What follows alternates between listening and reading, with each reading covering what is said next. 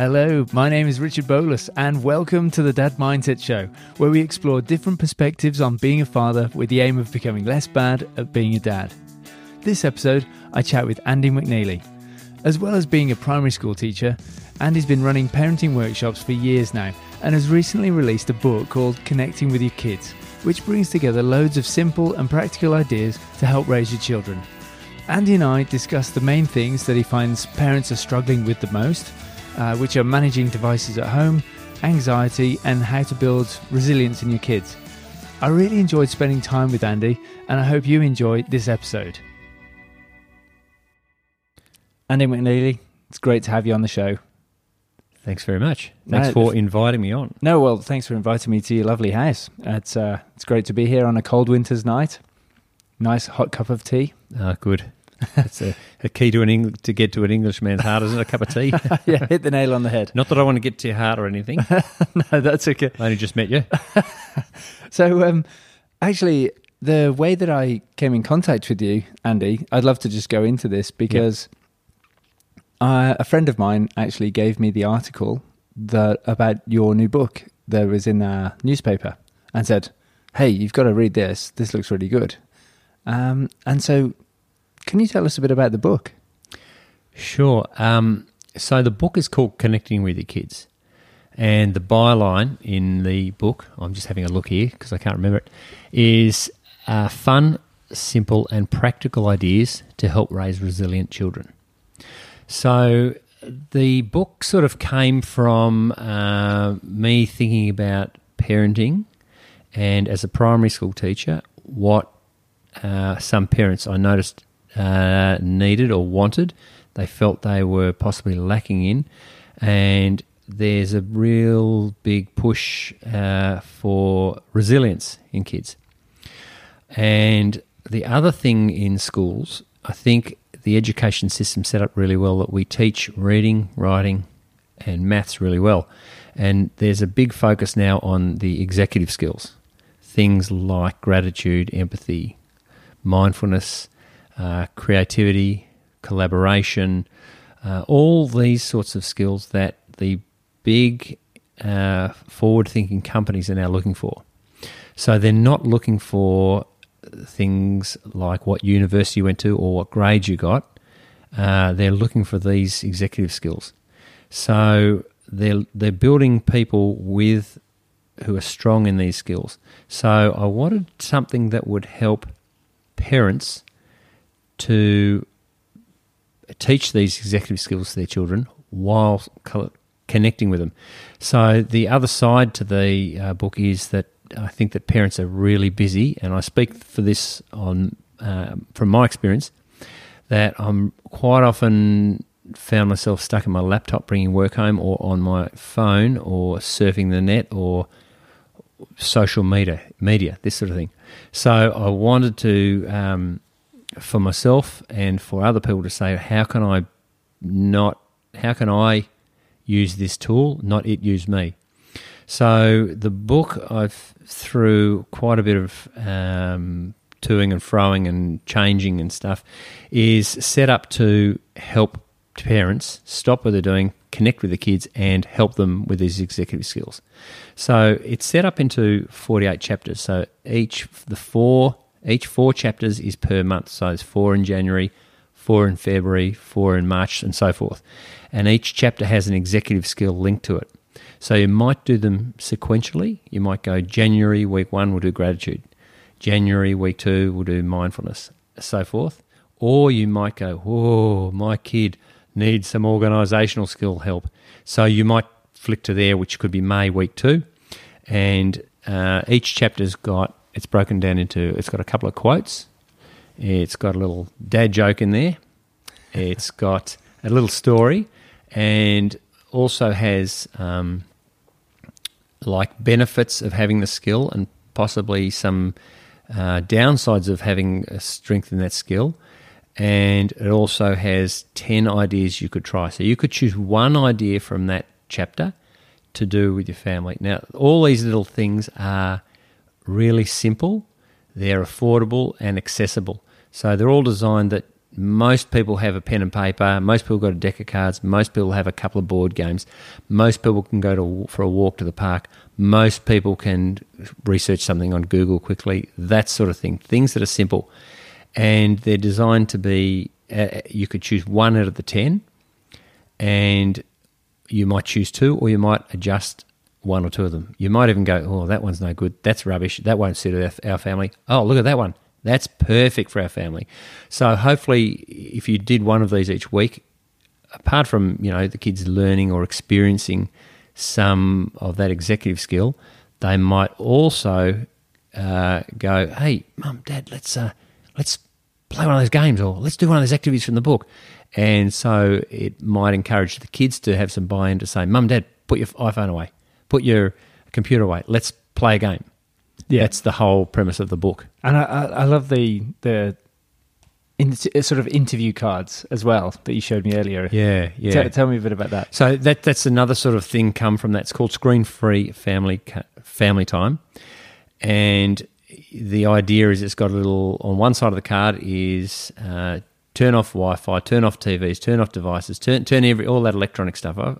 Disconnect. Off, disconnect. Totally turn it off. And on the other side, like pick a day. So I might circle Wednesday, and a time between seven pm and eight pm on every Wednesday. Everyone turns everything off and see. Let's see what happens. What do we do? Yeah. So, or you could do it on Monday, Wednesday. I, and I was going to say compared to the the alternative, which is dad turns off the Wi-Fi and all Yeah. hell breaks out. That's yeah. So the idea, whether that works or not, is to negotiate it with the kids. Yeah, Yeah. it's pre-organized. Yep. Yep. And so that's that's a little it's like a little card you can use, which you can download that um, from a website if you want. But you can just you could do something different. You could write on a chalkboard at home or whatever. It's quite simple, just to sort of say, right, let's choose a time. I think some people try tech-free Tuesdays. Right. Okay. But Tuesday might not work, and a whole day of tech might not work. You know, it might just be twenty minutes. When we say every Wednesday between seven and seven twenty, we're just going to play that favourite card game we love playing. yeah. Could be. D- does your family have a favorite card game, Uh, or well, what, what's the flavor of the month the at the moment? flavour of the month is a game called Settlers of Catan. Oh, right. Do you know that game? I do actually. I, I've not played it, but I had a friend that went really deep into it and almost won the Australian Championships. But, but that's Well, another story. I didn't even know. I didn't even know they had championships for that. Yeah. It's fantastic. He was trying to get to Germany actually, uh, Really? to, to the World Championships, and he went full on growth mindset. I'm going to totally hack this game. Wow. But uh, yeah, I'll So- maybe get him to talk about that. Well, you should look. Anyone out there, I recommend this game. But we uh, we have a cupboard full of board games. So uh, friends of ours who live in Germany, Germans apparently are big board games players. So every time we see them, they give us a board game. Unfortunately, a lot of the instructions are in German, so we they teach us the game, and if we don't play it for a bit, we can't play it till they come back. But we play a lot of board games, so uh, we will quite often purposely purposefully leave a game or two sitting on the kitchen table so it's there and it's in our eyesight and someone will go hey let's play the game yeah, whatever it is but that's the that's the just start the moment. tinkering with it and like, ah, what's yeah, yeah what's yep. this thing? that's it yep Great, and and that's the idea behind the book as well, isn't it? To Yep. actually leave it out on the kitchen table. Yes. So it's a a a readily available resource. yes exactly Yeah. Okay, great. It's not a coffee table book; it's a kitchen table book. it, it is or if you bought 10 copies you could put one in each room cool. little plug for the book i don't think i don't think i've spoken to a few authors i don't think i'm going to get rich from writing a book no, No. but I mean, tell us, like, obviously the motivation behind writing the book. Because actually, can we step back a bit further? Because you you've run workshops on this for some time now, haven't you? Yes, I have. Um, so the workshops um, are designed for parents, and it's sort of around. I started doing around different executive skills, but what I've noticed the two areas that the workshops seem to be leaning towards the two focus points. One workshop is managing devices at home, Yeah. and the other workshop is anxiety and resilience. So they're the two things that parents, I think, seem to be struggling a bit with. And um, the managing devices one it just has a lot of tips about what you could do and a few stories and things that I've tried. So I always say in the workshop, look, some stuff you'll hear today is going to be rubbish, some will be okay, and there's probably some stuff that's going to be gold for your family because we're all different. So my advice to you is when you're here, just look for those two or three things that will make an impact in your family because a lot of it you'll just go whatever. So if you can get two or three things out of tonight, or even one thing that's gold, it's worth coming. Yeah. So I've been to a lot of you know, workshops. I've been to you know professional development, and for a whole day, if you can pick a couple of gold nuggets from the whole day, it's worthwhile. Yeah. If you want to get twenty or thirty, my experience is you won't implement anything. Yeah. You won't make any change. It's too much. You got to look for the things that will fit for you that are That easy. resonate. Yeah. Yeah. And I don't think if you're looking for something that's a massive change, sometimes it's just too big and you won't do it. It's the advice. If there are more than three things that have to happen, it ain't going to happen. yeah, I- that's that's me. Yeah. You know, it's too much. But if I can do one small achievable thing, great. Mm-hmm. And what would the what would be the things that people in your workshops have responded to or come back to you and said, "Oh, that thing you did on this worked really well."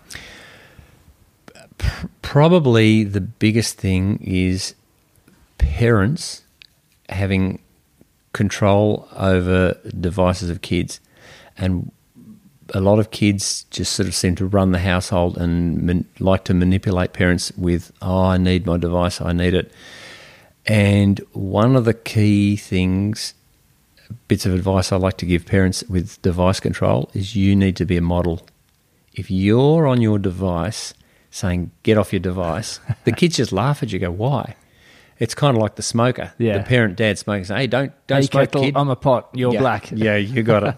so that's the first thing. And I think when parents actually start putting theirs down and then tell their kids or help their kids to manage their device, uh, people start talking. Yeah. It's amazing what might happen in a family that talks. One of the things we've been, well, I've been trying to do is put my phone on charge as soon as I walk in, but in a separate room. Hmm. And that, when I do it, works really well because it's out of sight, out of mind. Yep. Uh, and I got that story from a, uh, reading an article about a woman who actually drives into her garage and she has her phone charger only in the garage on the fridge in the garage. So she has to leave it in the garage and doesn't go back to it until the kids are in bed. Unless she's going to the fridge to buy get a beer. well, that could be, be in the. Mum's spending a lot of time in the garage. yeah. But um, no, I find that that's worked really well for, for me when I'm mindful of it. Yep. But uh, yeah, it's it's bad how I actually found myself today. My wife reached for her phone, and and I immediately put my hand in my pocket because Yep. she had a call, and I was like, oh. I wonder if I've got a call or a text as well, and it's crazy how it's almost It is it's crazy. creeping into every facet of our lives.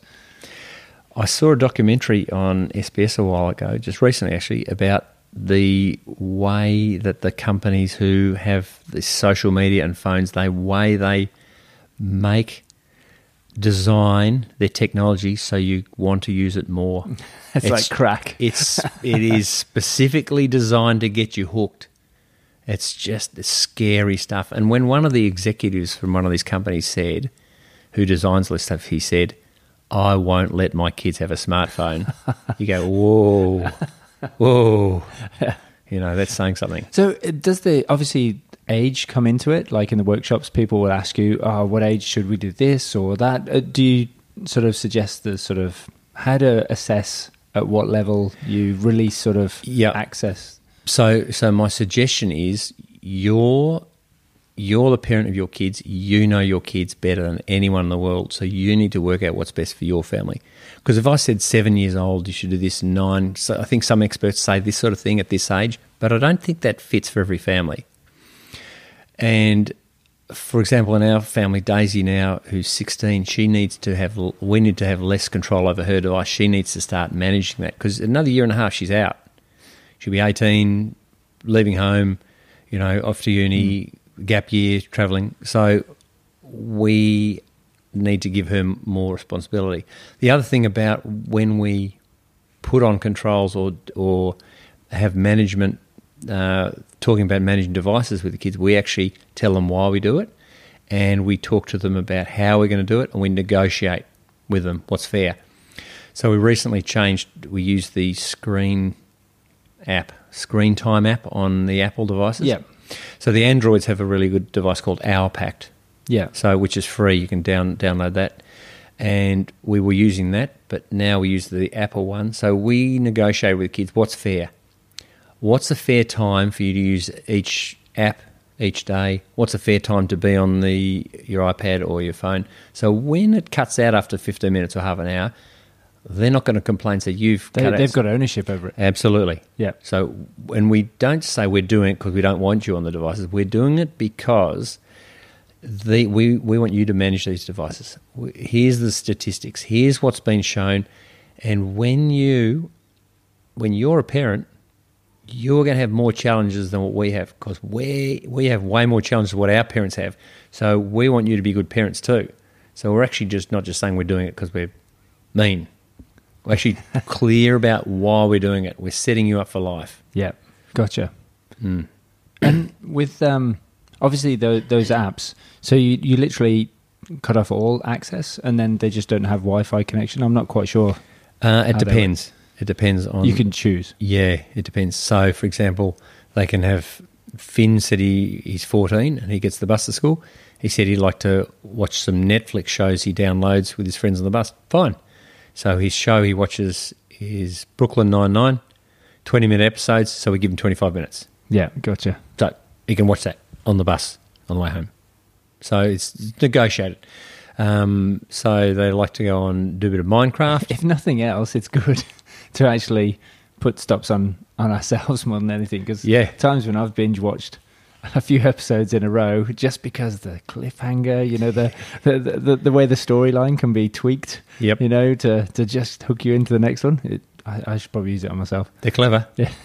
Yeah. Sorry, So- you, you were saying about um, uh, Minecraft. Minecraft, sorry, yeah. Yeah, so uh, traditionally our family has had uh, on Fridays, Saturdays, and Sundays, 15 minutes on the iPad. That's it. Right, okay. So we're pretty pretty tough with that. Yeah. And then being tough like that, if you say if you're really a, a generous parent, parent, you can go, "I'll give you half an hour," No, and you're great. But that's probably really good in the sense that when you think about it, it makes you really want to be deliberate in what you're doing for Hmm. 15 minutes. You don't want to be just like browsing around and Yep. just willy nilly. It's like, no, I've got 15 minutes. I'm going straight to the thing I want to do, which is probably a skill we could all do with right now. I, I reckon. The amount of times you find yourself like scrolling through apps, you're like, um, Yep. oh, I'll just dive into that one right now. So that's that's one thing I found with my phone too. I used to do that. So I actually, uh, one tip I got from someone from one of the workshops. So a lot of the workshops, when you come to one of the workshops, a lot of the stuff in the workshops are from other parents who've been to a workshop. So a, a workshop, we share ideas, and I go, It's quite an, like a, an organic sort of evolution Yeah. of So each ideas. Exactly. Each workshop's just a little bit better, a little bit different. So one of the things I got from a parent is managing my home screen on my phone. So my home screen, when I turn it on, there's nothing on it but three things I use. Then I have to swipe across to the next screen. Then I've got the apps I'll use like at work. Yeah. Timer, uh, stopwatches, camera, that sort of thing. Then I go across to the next one, is the next ones, and the last page of stuff I don't really want to see. So I can get my phone out of my pocket, check the time, put it away, and I have no issue. There's no email lights there. Yeah. There's no notifications to do this. Uh, I've now made my phone monochrome, so there's no colour, there's no picture on it, there's no family picture. It's just trying to make it as Boring. boring. I don't want to get this thing Generic as possible. I've, uh, yeah, and I've I've taken. I, I cannot get work emails on my phone. I cannot get Facebook, and it's minimal. Yeah. So when I go and open my laptop, which is away in the study, I'm really mindful that this is the time when I might go to Facebook and put a post on. This is the time where I might check an- a work email, and then I start doing a little bit of work.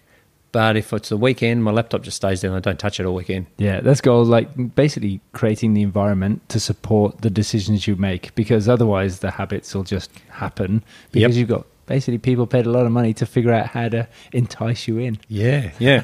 I'm a weak human being like all of us. And I just know that those weaknesses are there and they're designed to hook me in. And I just, I need to be mindful of that. So I need to make changes that are deliberate. Yeah. So, um, you you talked about screen time then, so that's a, a big part of the workshops. The one of the most popular topics. Yep. Was it anxiety that you mentioned, mentioned as the the other hot topic? Anxiety and resilience. Right. So uh, a lot of parents are quite concerned with their kids that they will um, be okay at school. Um, and if you look at the statistics in primary schools, at the moment, one in seven children have some form of mental stress, anxiety, uh, could be depression, it could be some concerns with bullying. Um, and when they go to secondary schools, one in four, which is alarming.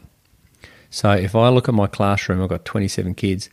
That's saying that, that's a that's like a, a government statistic. So that's yep, it's out there. It's been tested. And Yes. That's yeah. That, that's that's scary. that's So if you've got scary. four kids, the chances are one of your kids will have some sort of mental stress. at, it's secondary school, which is pretty alarming. Yeah. Yeah. yeah definitely. So, so that's with that stat. Now I don't even know where we started. Oh, with the the workshop. So, one of the things about connecting with your kids, if your kid has some sort of mental stress or concerns, if you have if you a really connected family, you want them to come to you first, Yeah. and not hide in their room. Now, I'm not saying you can solve all the problems, but you can possibly think about how can I get help, who can I see. Um, so that's the thing you Yeah. don't want. You don't want them to manifest and keep it in their head and not tell anyone and just I can think of nothing worse Yep. than having something terrible go wrong. I mean, it can go really wrong when Yep. kids are isolated and them never actually feeling comfortable to have come to you. That Yep. to me is probably the worst thing that could happen. Absolutely, and you you know where this can head. So, um, with our um, adolescent kids, suicide's the biggest killer. It's bigger than road accidents. It's just like we've got to wake up. and We need to be there for our kids. You know, we might not know what to do, but you want them to come and say, "Hey, Dad, something's not right." Yeah. You know, or I'm being bullied at school, or I'm really, really worried about this test. You know, whatever it is. Yeah. So it's it's it's kind of really scary.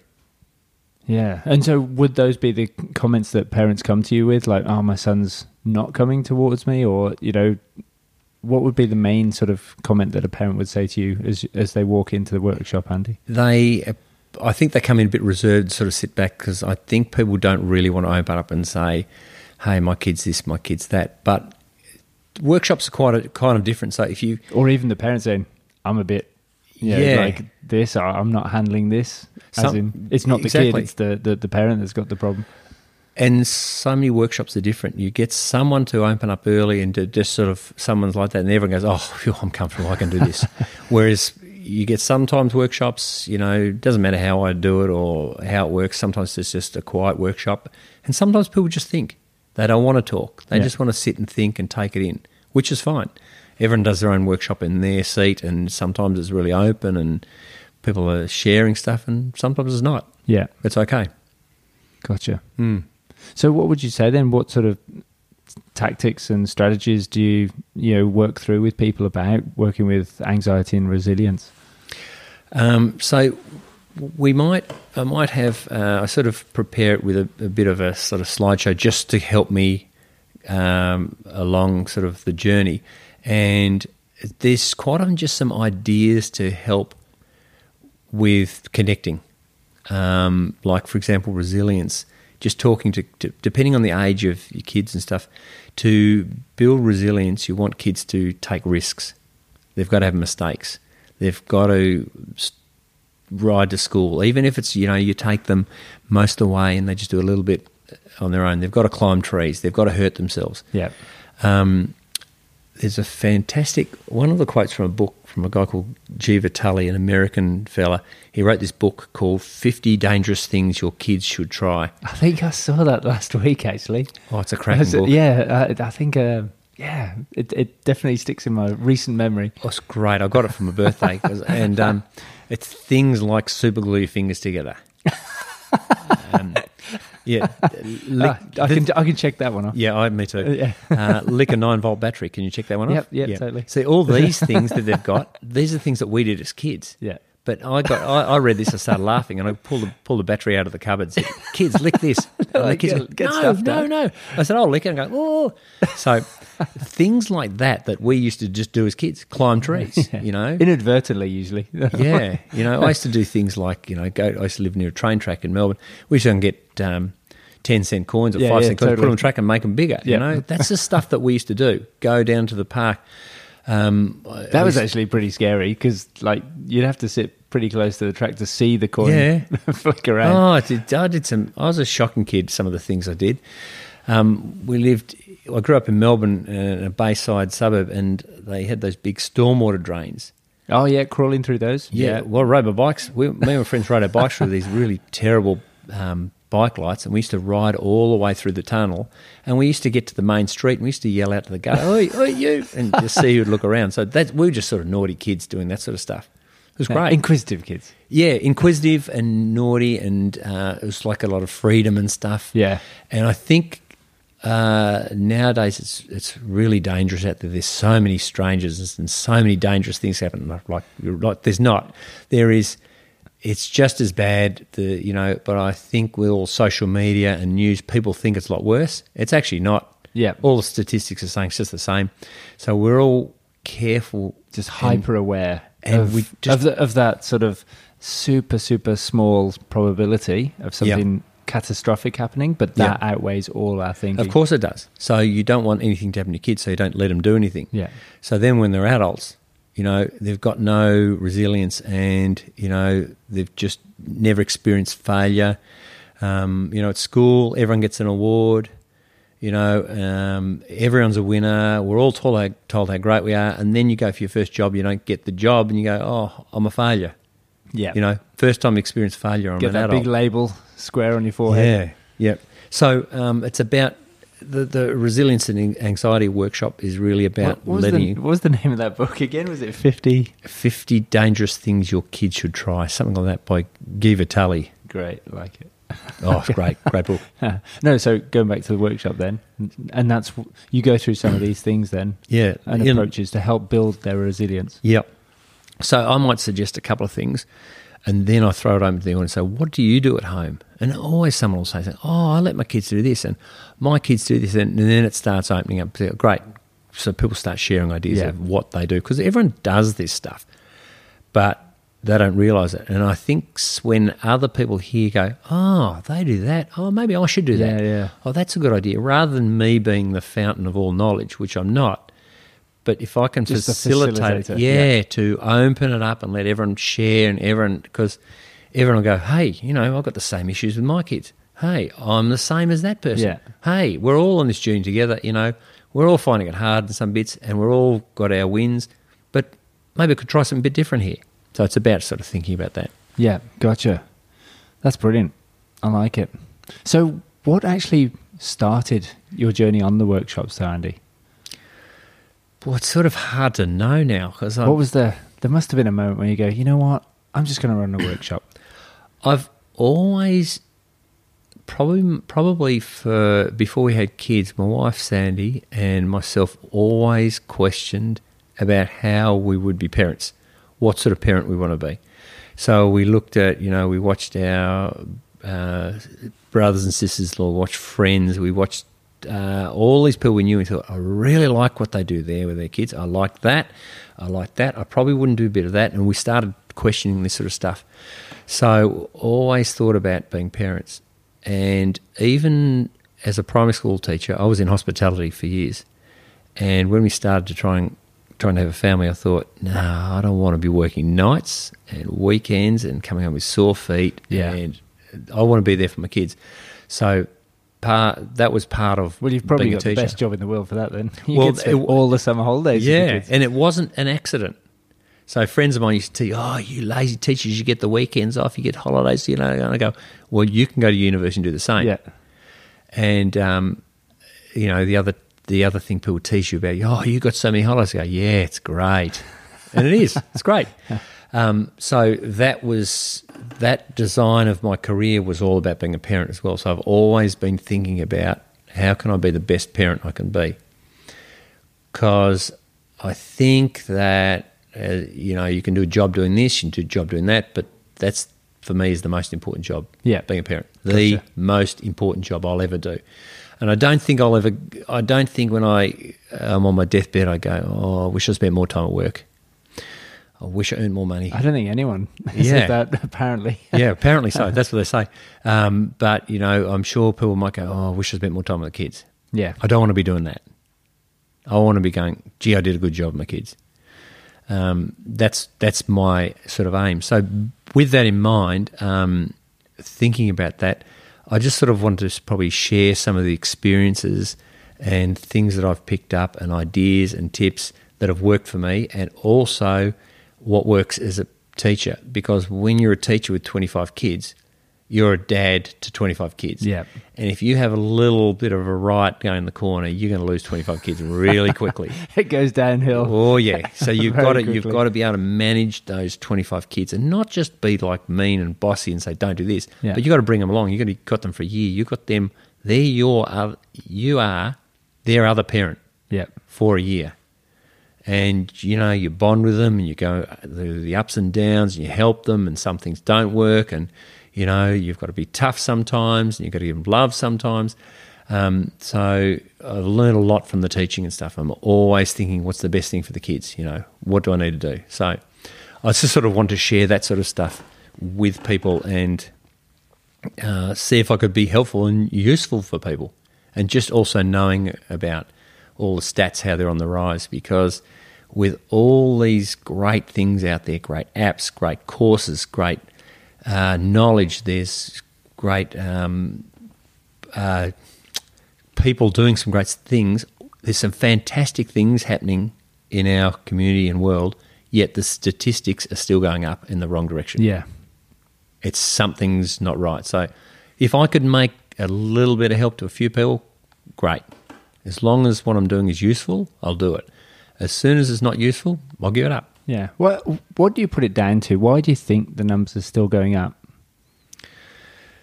That's that's really interesting, and I don't know. I don't know. well, I, I imagine no one actually knows. I'm Yeah. just what's your gut feel? Um, well, people say it's social media and technology, but um, I think that people aren't spending that time with together with each other. Um, Like the old sort of takes a village to raise a, a child Yeah, type yep. thing. I think in the West now I don't really know. I don't know the answer to this. I think in the West we're quite driven by stuff at the moment about getting ahead, and by me getting ahead of you is how much stuff I have. Hmm. Um, I don't know. Maybe it's that. I, I, I'm not sure. I don't really know the answer to it. I suppose if someone knew the answer, we could probably sort this one out. Yeah. You know. No, um, it's just something I, always sort of uh, wonder in in similar way because yeah, things aren't trending that well, and I think we've got to be sharing as many things that are working as possible to try and sort of wrangle things back into some level of normalcy, Yeah. Whatever that is. whatever that is. Yeah. yeah, we don't want to go Mm. further up in that direction. No, and if you think about some of the people like uh, in some of the Asian countries, you see what they have, which is nothing.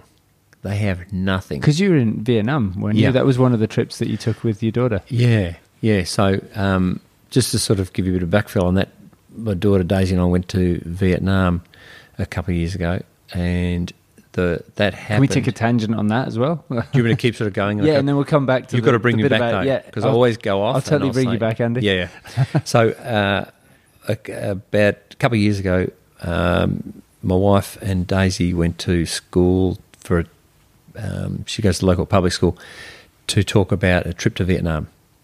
So it all sounded great. Daisy was all excited. Sandy said it sounded great, you know.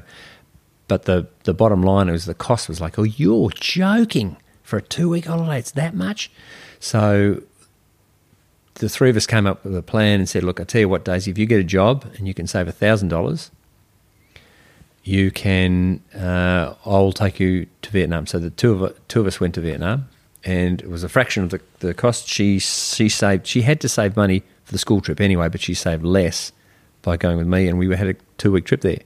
Was fantastic. And from that, Sandy and I said we can do it with Monty and Finn. They're Yeah. each so Rather Finn's than now just 14. one of the children Yeah. getting an overseas trip. Yeah. So, but it's up to them too. If they get a job and contribute, they're they're right to go. But if they don't get a job, they don't get to go. So that's Yeah. up to them. They might say, "I don't want to get a job. I don't want to go." Yeah. And it, their and life. What was it like? You had a great time, I imagine. Fantastic to have that one-on-one time with uh, Daisy myself was great, and we quite often talk about that. Uh, that trip, a lot of things. It was just a really good connection. Now we've got that forever. Now, no one can take that away from us. It's there forever, and it was just a great thing that we have together. A really special connection, and we still have that connection. And would she have been what fourteen when she, you guys went? Uh, oh, 14 or 15, probably 15. Gotcha. Okay. Yeah. And like in retrospect, do you think you'd have done that earlier, or you think that was right on the money? No, it was, on, for. it was on the money for her. It was Yeah. great. Really good. And what about for Finn and Monty? So uh, Finn's in year eight and he's 14, so he hasn't got a job yet, but he's talking about possibly next year going on a trip with Sandy. Uh, they're talking about going to Malaysia, and then uh, Monty and I'll probably go, and he's sort of talking maybe Japan or maybe Malaysia. So uh, he's sort of thinking about that. The other thing that's great about it, for f- to get five people overseas and back is a lot of money. Yeah. For two every two years, we can afford that. Yeah. Are you going to tag team with your wife? Uh, unfortunately, yes. yeah. Like, Yeah. well, I keep saying to Sandy that I get more holidays, so I should do the right thing and go. But she's going, no way, yeah. no chance. So she's not buying that one. Well, at least you got in early, so you, know it's every Yeah. other child, so Yeah. it's still two out of three. Not bad. Yeah, Good strike rate. yeah, exactly. No. And saying that, it's quite funny because I've got a, a really good connection with Daisy from that. And sometimes Finn, being a teenager, and myself have real head battles. Yeah. Just butt heads sometimes, and sometimes you, it's like whoa. So I'm the way we are. You know, we've got, we've got a good relationship, but I think I would. Sandy and I were talking about something like we really like to. I want to build do something with Finn, just Finn and myself. Yeah. So we're sort of trying to work out something. So probably, possibly some tennis related sort of thing because he loves tennis. He's really getting into that. loves it. Yeah. So he's 14. He plays uh, Section 1 juniors on the weekend. He also plays seniors. So he's playing against adults. So Yeah. he loves punching well above his weight. Yeah, he is. And he's a, he was a, a ball kid at the Australian Open last year and he's applying to this year. So he just tennis, tennis, tennis, tennis. Yeah. Loves it. Ah, awesome. Mm. So now, can you get me back to where No, we no, were? no, no. No. Before we do that, I. I want to hear what would be the highlight for you for the Vietnam trip with Daisy. Just the ease at being with my daughter who was 15 and just the how we could just be together bit of food what do you want to do she sort of negotiated where she wanted to go she sort of planned it but just spending time being we didn't have to do anything or say anything it's just a really special time Just to be. Yep. Yep. Whatever we did didn't really matter. Wherever we went didn't really matter. It was just that there was her and myself and no interruptions. You know, okay, so you went on, uh, checked, you know, sent a couple of photos home or had a couple of phone calls. But most of the time was just her and myself. That was That's it. cool. That's great. awesome. Even if we were on a bus trip and she's watching something and I'm watching something, we're next to each other. It's still we're just there together. Yeah, sharing time. It was fantastic. Huh, interesting. Yep. Yeah, because I, I mentioned earlier the the project that uh, I did at the weekend. I put a, a shelf in the van Yep. uh, to put a bed in there. I've been wanting to do this for some time, and I finally figured out how to do it. And um, so basically, the idea is I can go and do daddy dates. Like Yep. one of the children can come with me. We can just drive maybe ten minutes down the road, pull in at the campsite, and um, sleep overnight, and then yeah, have dinner, have breakfast, and then come back the next day. A little micro adventure. Uh, and uh, it worked really well. I, I put it together in like an hour on Saturday. First thing Emily came up to me, "Can we sleep in here tonight?" I was like, um, "It's uh, yeah, it's it's kind of almost dark now. Yeah, I guess so, but it's going to be. I don't know where we should go, or we've got a few things on. No, no, we'll just sleep here in the driveway." and so we slept in the driveway, and then Annie the next night. Oh, it's my turn tonight, Dad. I get to sleep in the van with you. And so it's kind of started something. I think it's it might turn into something a bit bigger than Ben Hur. Might be going off like three nights a week, but um, I'm okay with that. And I'm actually really looking forward to it as well. So that that one on one time, they just lap it, they just love it, and and I love it as well because you can really, you know, just invest all your attention in that one person. It's it's magic. Whereas when there's two and three, it's so difficult to balance. It they don't get a third of the attention. I find they get maybe a fifth. You know, it's it's much less than an equal equal uh, spread. It's funny, isn't it, how maths works? yeah, It is. doesn't add up. yeah, no, it doesn't. And and that thing of saying Is it? I mean, it's the same for you. Is yes, it? absolutely. Yeah. Just to be able to say yes, how good is that? Yeah. The kids go, "This is cool. My dad cares for me. My dad loves me." He just keeps saying yes, you know, and I've you can't some, always I've got some yes. input in this whole thing here. Mm, mm. Yeah. Okay. Right. We'll get you back now. So, All right, good. Um, you were saying about in Asian countries, you know, the the relationship to staff is somewhat less. You think than Yeah, um, they don't have much stuff, but they seem to have more happiness.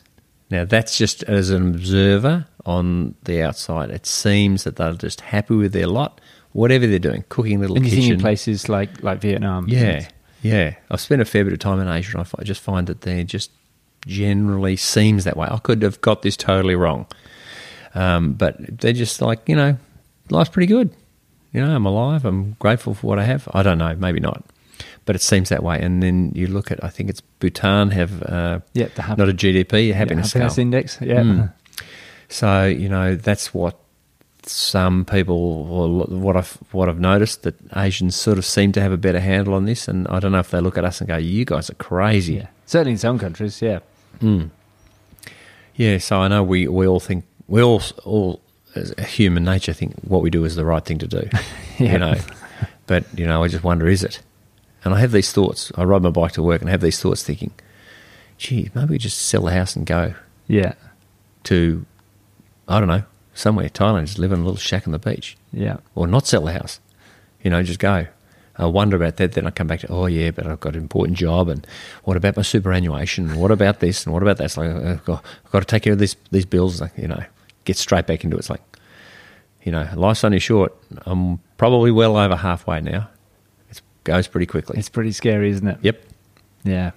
One of the things actually I, I um, discussed with one of the other guests was the, the life calendar that I came across a while back.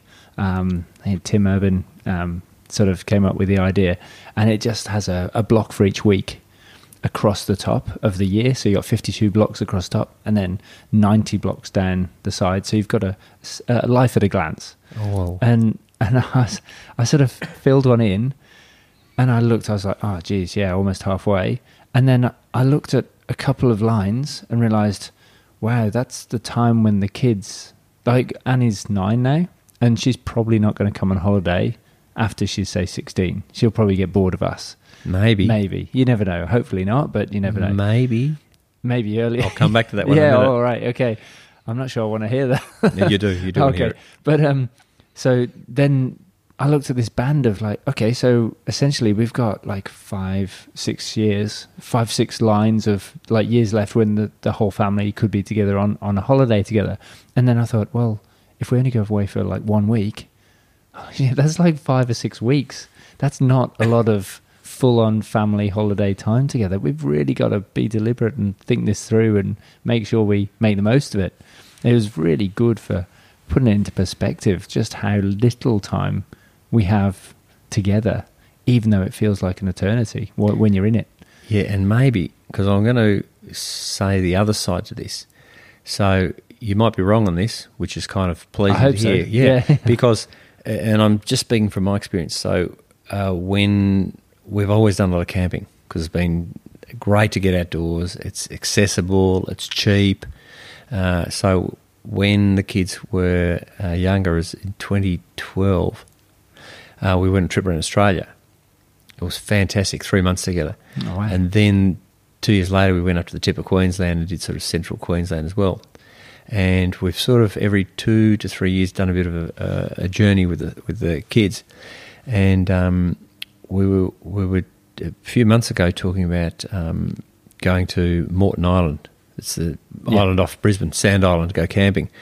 And uh, we sort of tentatively said to Daisy, um, "Would you be interested in coming to camping?" She goes, "Yeah, yeah." so she's happy to sit in the car with her two brothers in the back at 16, and she's got you know assignments and homework to do, and do that. And then she's we're we're actually planning a trip, a family trip, with some friends at when she finishes her VCE. Um, so she's going to finish her VCE and then she wants to take a gap year and travel uh, around Australia. And at that that summer holiday after she's finished, we're talking about going to Japan. And she's she's going right. I'm not going to a trip in Australia. I'm coming to Japan.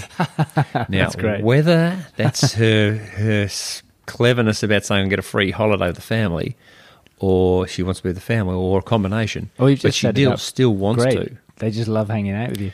They That's, still that's a do. huge win. Yeah, and so uh, what from my experience, you put the time in, and they it'll pay back. You put Yeah. the time in, just keep putting the time in, whatever it is, just take them. And it doesn't have to be long tri- trips like a three monther. It can just be camping. If you regularly camp, you know, or regularly do whatever it is, chances are they'll still want to do it. So I've got a friend who I used to ride with, and they have a regular f- group of families who go camping, camping down the Great Ocean Road, same weekend every year, and they're still doing it. Yeah. And now their kids have kids, so it's like grandparents, parents, and kids all camping that same week or weekend or whatever it is. So, Yeah. so you know, I think you know, it's not like sixteen; they're not going to come anymore. Yeah. Yep. So, you just know, got to create the environment. yeah, exactly. Hmm. Yeah, awesome. We we had a similar situation with uh, the prom. So we put in a uh, for the ballot over Christmas, and that worked out last year. And we've been going pretty much every year with other families, but we got a whole bunch of families together this year, and we we hit the jackpot. It worked perfectly because all the families had kids the same age, and so the kids are like a little tribe, like off together. You know, so easy to sort of manage. It was absolutely brilliant. They So- manage themselves. Yeah, Off they go, and there's enough parents there. You know, Yep. there's there's everyone knows what's going on. There's a couple of redundant parents, which Yeah. works out really well 'cause Yep. you actually get to read a book for maybe half an hour if you're lucky. But um, yeah, it was gold. So I like the idea of, of actually planning more of those in, even if it is, like you say, just a bit of camping.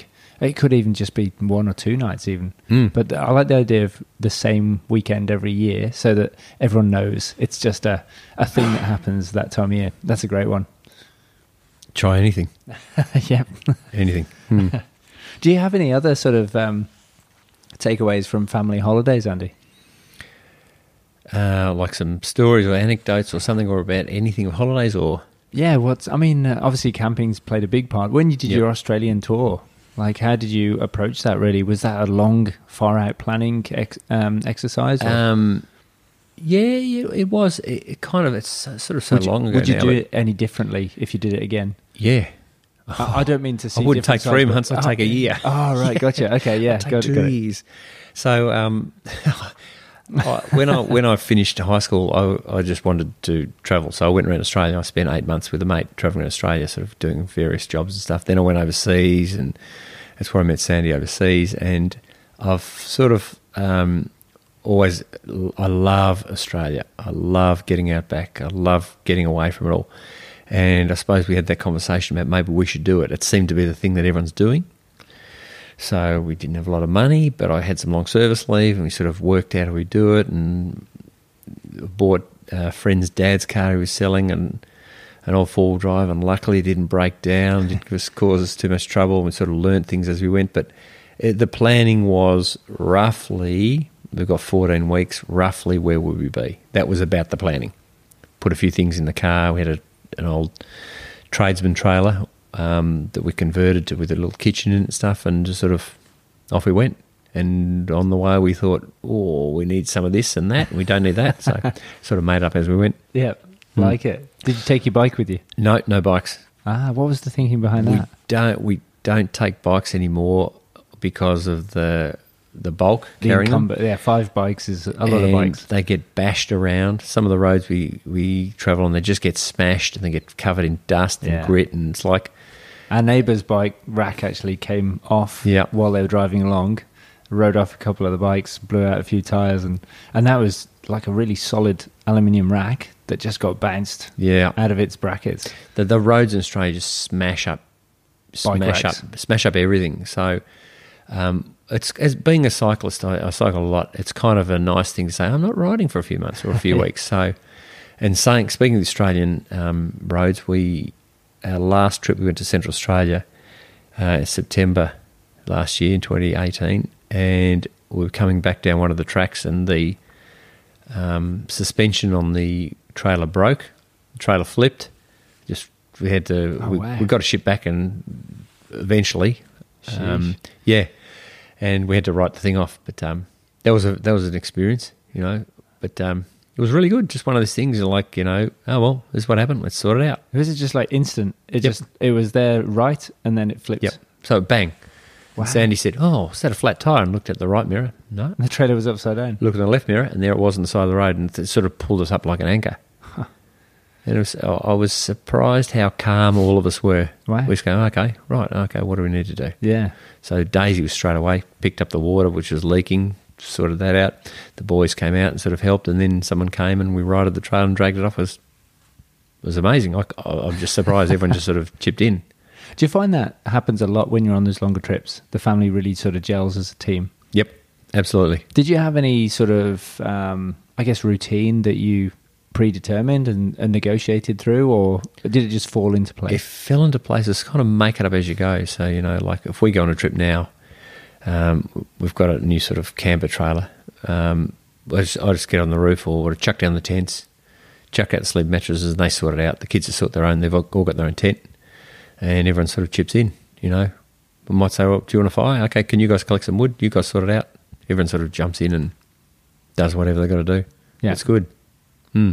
ah, excellent. And so, what's the next trip that you got planning again? Moreton Island. Moreton Island. And Yeah. that'll be just driving up there and then ferry across, is it? Yeah, so uh, it's a three week trip, and uh, Daisy, because she's studying, and Sandy's uh, working, she gets she's only having two weeks holiday. They'll fly up. My mum lives up in um, in Queensland, so we'll drive up there. The boys and I will drive up, and a couple of spots on the way up there, camp, and then we'll go up and stay with mum for a bit, then come down to Brisbane and spend a week on Moreton Island. Yeah, gotcha. Okay. That sounds exciting. Oh, I can't wait! it's great. Now, one of the things I wanted to get into as well, Andy, it sounds like you've had quite a lot of inspiration from other parents in the past. Who do you think has been a big role model for you in the way that you approach raising kids? Um, that's that's probably. Oh, I don't. I don't know. I, I, I, I I'm going to look at my notes here because I wrote that down. But I, I just think I probably think that there's not one person, but I suppose the more people I talk to, and the more people I meet through workshops and all around. Probably everyone has bits of gold, some fantastic things. I think sometimes as parents we underrate what we do. Yeah. I think that every parent uh, does some great things. Every parent has some struggles, but I really think that um, it's just something that we're born to do. A lot of us, and we just do it.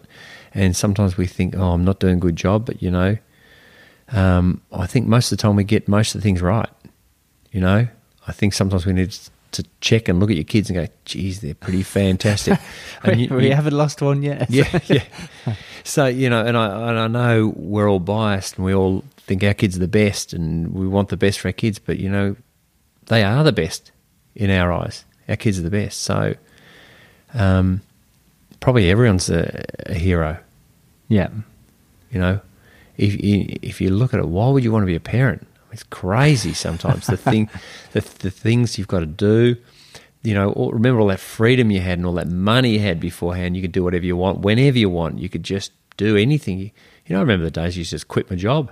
I'll quit my job and go, and just leave. Um, you know, Sandy and I were working down in Tassie. This is great, having a good time down here, and we got an invitation in the mail. Hey, do you want to come to a wedding in Italy? I said, let's go. We just quit, Yeah. took our bikes over, rode around Italy and, and uh, France, and then went to the wedding. It's like, imagine doing that now. It's a Yeah. it's a massive organisation to to, to organise a camping trip now. You know, Yep. so who'd have kids? it reminds me of a sketch that Hamish and Andy did. I don't know whether you ever saw it, but it was so Hamish had just had a new newborn child, and he called this service that was like um, ah, I can't remember the name of it now. It's something like dialer dialer non-parent or something like that. And you could, and he was he'd just gone to the supermarket, sleep deprived. He had to buy some nappies, and he he phoned this number. It was like a um, like a, a porn channel, you'd think, but it was actually calling up someone who didn't have kids and just asked them about their day. Oh, I do know. Yeah. and the guy was on the phone Yes. going, G'day, it's uh yeah, it's like a call, call a non-parent channel here. How can I help? He goes, oh, just just what do you got planned for today? He goes, oh, nothing really, just uh, just kicking back, watching the cricket, and oh, really, and and so what did you do last night? He goes, well, I had a bit of a big night actually because we went out for a few beers with friends, and and uh, things got a bit wild, and and then but but I figured I, I didn't have anything on today. He said, whoa, whoa, whoa, wind back, you, you didn't have anything on this morning? No, so I just stayed in bed. How how long for? Tell me. and it was almost like uh, just, "Oh, just remind oh, yeah oh." remind me of what it was like. Yeah, I do remember that. I'm gonna have to have a look at it again. It was hilarious. I, it, it really hit the nail on the head. Oh, yeah. Great, huh? But you're dead right. Those those early times, you kind of actually uh, underestimate how valuable they are as well before Yep. you step into the into the breach. And it's funny, isn't it, how we all want to be parents, but logically, it doesn't make sense. Before you've had kids, you know, once you've had kids, you know how much you love them, how fantastic it is. Before you've had kids, it's like you don't have that. So, you know, why would you have kids? And I think also being a parent, when I became a parent, I actually really got how much my parents loved me. Right. Gotcha. That's when I really got it. Yeah. I go, wow. And I, I remember saying to both of my parents one day, you know, thanks for giving me my life. And they'd be like, oh, thanks. You know, like, and, and I think, I can't remember, but I think might have even been, you know, a time later that one of my parents said, well, thanks for saying that to me. But Yeah. I didn't get it till I had kids. Well, it's interesting because I mean, obviously, Steve Biddulph wrote the foreword to your book, and it was his book Manhood that really impacted my relationship with my dad. And this was when I was in my early thirties, Yep. and it, it was the part where he talks about how so many children go through their lives waiting for their parents to say, "I'm really proud of you," and yet he flipped it and he said most of the parents I talk to have have been waiting their whole lives. They they just want they're doing everything they can to make their children proud of them as parents. And it hit me like a ton of bricks. And I was like, I've never ever told my dad how proud I am of all the sacrifices he made. He sacrificed loads to raise us as kids. We had very little money, but they always made it. Yeah, they used to save money to pay for the petrol to go on a 200 mile yeah, away holiday. Like times are really tough and working extra jobs and all that sort of stuff. And and I actually got a chance to sit down with Dad when he came to visit um, Australia when I first moved there, and and I handed him the book and said, Dad, I think you should really read this. And he doesn't like reading much, you know. He he he does read some books, but not many. So that really stuck. That he actually read the whole thing, and then I actually said, Dad, I'm really really proud of what you did. And it was quite hard to have that conversation because we never really talked that way. And um, and he would sort of, I thought he would fob it off straight away, and he didn't. And it really, it was a turning point for us. It was really, it was massive. And um, yeah, so Isn't that great? It, it, it was, yeah. And I, I think it was that whole thing of wanting us wanting to do the best job we can for them, and and having different sort of totally different perspectives on things. Well, just looking at things from 180 degrees different perspective. That's what a, what a great thing. What a great story. Hmm. You know, that's the thing. If Steve Biddulph has made the difference to just one father and son, you know, for me, if I can do that, that my job's done. That's right. Yeah. And like you say in your workshops, Mm. uh, as we were chatting earlier, if just one person walks away Yep. and has taken one little tactic or little approach or yeah i'm going to try that you know approach that's that's that can be you know life changing It's great. good work andy i know I'm- Yeah. and i mean that in the best possible way I, I think it's amazing what you're doing so um Oh, thank you. yeah i i, I know we're sort of dragging on time wise I, I don't want to keep you too long but um, you can keep me all night. so you probably got to go home. Well, I suppose, but I mean, this has been great. I really appreciate the time you've taken me through this, Andy. And um, is there any way? What's the best way that someone can get in touch with you or to get hold of your book? Um, probably the easiest thing is to go to my website. It, you know, it's got gives you an idea about the workshops when they're coming up. It gives you you can buy the book if you want, Uh, it's got all that sort of stuff. Um, you can contact me via um, the website, which is andymcneilly.com.au. So it's A N D Y M C N E I L L Y dot com dot au. That's the easiest thing Yeah. to do that. And you can download one of those screen free family time things Yeah. from there if you want to give it a go. You know, if you have any, have any interest, uh, that's that's the best thing. Great. And you're on the socials as well, aren't you? Yeah, On Instagram. uh, Instagram, yeah, on connecting with your kids, and also Facebook, connecting connecting with your kids. So if you sort of think, uh, what's about this book? What's this? Is is this any interest to me? If you go to Facebook, I post stuff directly from the book, yeah. quotes, ideas, challenges, stories, that stuff. That's if you don't want to buy the book, just go on Facebook. You get the whole lot for free. Uh, It'll be in instalments, which will take you about two or three or four years to get. But if that's what you want to do, just go and get it free. Yeah. And Yeah. I mean, your workshops are free anyway. Yep. So I mean, it's not like you're doing this to make a ton of money. It's, I uh, don't think I'm going to get rich from this, um, but that's why I'm going to not going to give up my day job. So you you can also, if you're interested in the book, if you just want to go and have a look um, at the book, it's uh, in a couple of local bookshops. Uh, one in Torquay, uh, in Ocean Grove, in Barwon Heads, uh, in Dimmicks in Waurn Ponds. So for those people around the Geelong sort of area, that's where you can see, just get a copy of the book and actually feel it and hold it and Yeah. flick through it and see if it's any use. And if it's it's useful, grab it. But if it's not, don't. Yeah, That's- I, that's I it. just like the way it's. It's not like you you have to go through and and sort of check out some blogs. and Go, oh yeah, I'll try that and I'll try that, and then plan it. It, it you can Yeah. just leave it on the kitchen side and, Yeah, and jump I- in, dip in and out. That's that's how I want it to be because I'm not, believe it or not, as a primary school teacher, I'm not an avid reader. But uh, it's uh, the, the the idea of it is it's a useful thing with a few ideas. You know, there's over 400 ideas of just things that I could do that. That's easy. I don't need much stuff. That's what it's it's for. So you might just you might not read any of the stories or any of the quotes or any of the anecdotes and just just pick up one of the ideas and you just go, oh, I can do that. Pretty easy. That's so. Um, that's what that's what I wanted to do with the book. Great. Well, I mean, you've done a great job. So I hope it goes really well. Thank you. And um, yeah, I look forward to catching up with you in the near future to see how it is all going. Well, thanks very very much for inviting me onto your show. Ah, it's been a pleasure, Andy. Thanks for coming along. Well, thanks ever so much for listening. I hope you enjoyed that chat with Andy. If you'd like to reach out to Andy or check out his book or workshops, I'll put links to his website and social accounts in the show notes on the website, which you can find at thedadmindset.com. If you know anyone that you think could benefit from listening to this podcast as well, if you could share a link with them or just mention it to them, that would be absolutely amazing. And if you have any feedback for me, please reach out or leave a review. In the meantime, have a great week and enjoy your caffeinated beverage.